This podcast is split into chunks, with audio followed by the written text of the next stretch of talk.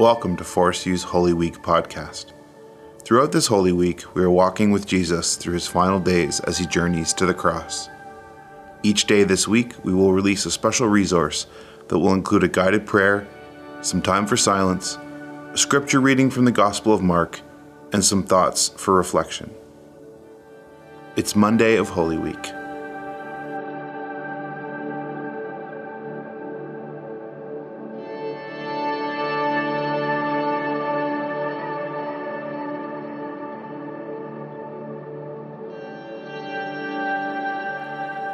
Let's begin with this prayer of approach. Heavenly Father, in the midst of the noise and chaos of our lives, we come to you today, desperate to know you and to hear your voice.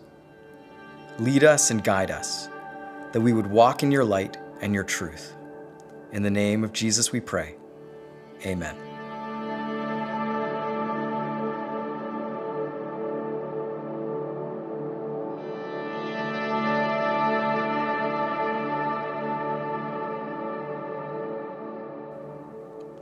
Let's take a few minutes for silence.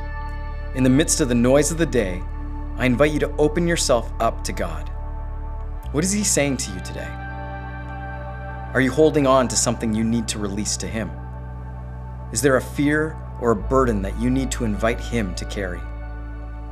In the silence, I invite you to share your burdens and fears with God and receive what He has for you today.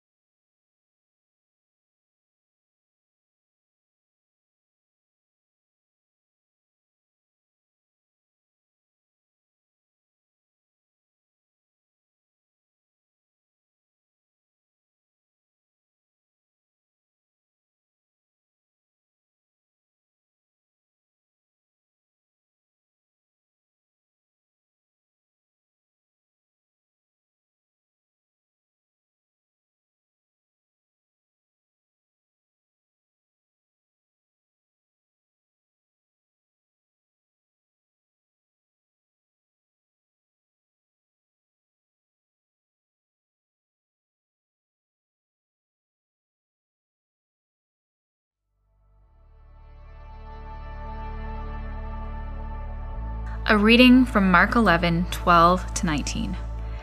The next day, as they were leaving Bethany, Jesus was hungry.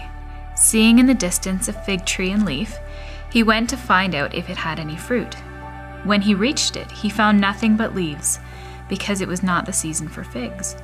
Then he said to the tree, May no one ever eat fruit from you again.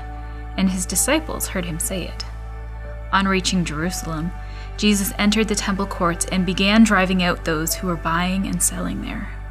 He overturned the tables of the money changers and the benches of those selling doves, and he would not allow anyone to carry merchandise through the temple courts.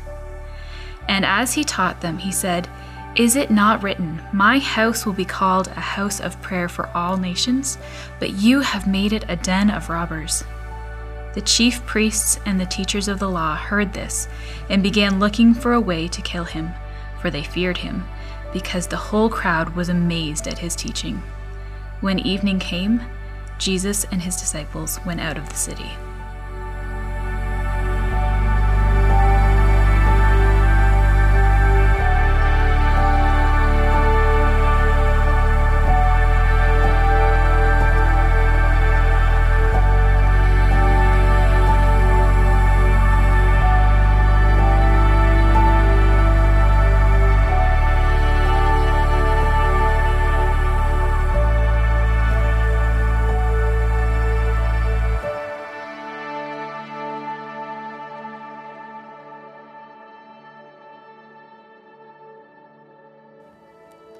Have you ever encountered an organization or company that's lost its way? They started out with an admirable goal, but somewhere along the way, their priorities began to change. And that original admirable goal took a backseat to a new goal of simply making a profit. They lost sight of their original purpose or mission. This happens a lot, so much so, in fact, that we actually have a term for it. We call it mission drift. At first glance, our scripture passage from Mark this morning may seem a bit strange. I mean, why would Jesus lose his temper with an out of season fig tree? That doesn't seem very Jesus y. But when you know a little bit more about the context of this story, you begin to realize that this is less a story about Jesus being hangry and more about Jesus becoming frustrated with mission drift. It helps to know a little bit more about the significance of the fig tree in ancient Israel. In the time of Jesus, the fig tree was seen as a symbol for the temple. The temple was considered the most sacred place in the world for the Jewish people. It was seen as the meeting place between God and humanity. This was the place where you went to worship and experience the presence of God. This was the place where you offered your sacrifices and received God's forgiveness for your sins. So, a story about Jesus approaching Jerusalem and cursing a fig tree is less about Jesus taking out his frustrations on a poor shrub and more about him proclaiming judgment on the temple. Jesus is saying that the people in charge have lost sight of the temple's original purpose. In cursing the fig tree, Jesus is saying that the temple has experienced mission drift. As Jesus enters the temple, we read that he began to turn over tables and chase out the money lenders. He quotes the prophets Isaiah and Jeremiah and reminds everyone what the temple was actually created to be. And at the same time, he points out how badly things have gone off the rails. Did you catch what he calls the people buying and selling things? He calls them robbers. Jesus is furious because the place where people are supposed to go to experience the divine, to experience God's presence and forgiveness, has been turned into a money making scheme, mostly at the expense of the poor and the disadvantaged. Now, it can be easy to point out all the ways that religious people and institutions experience mission drift. Most of us are incredibly skillful at pointing out the flaws in others. But what about ourselves? Where have you drifted from the mission and calling of God that He's placed on your life? Are there places in your life where you've allowed pride, compromise, or, taking advantage of others to get in the way of truly living for God? Our story today reminds us of our true calling as humans to live for God's mission in our world, and that when we get off track, we need to take a hard look at ourselves. But there's more going on here in this story than just a critique of mission drift. Jesus is drawing our attention to himself. And while the temple has failed to live up to its original calling, Jesus hasn't. Jesus doesn't experience mission drift. In fact, he is just as focused on his mission as he has ever been.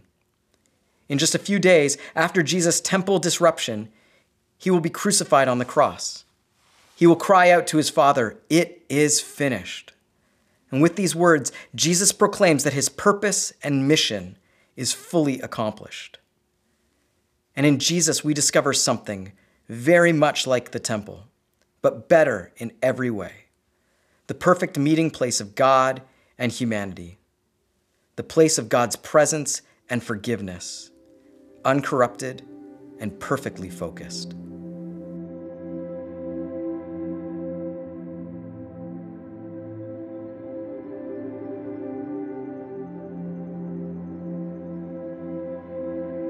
Let's conclude with prayer.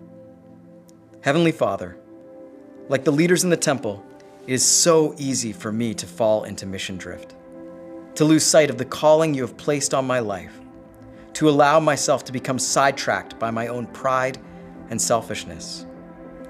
Like in the temple, would you turn over the tables in my heart? Graciously call me back to the truth, so that, like Jesus, I would be consumed with zeal for your house and for your glory. I ask that you would reign in my heart and reign in our world.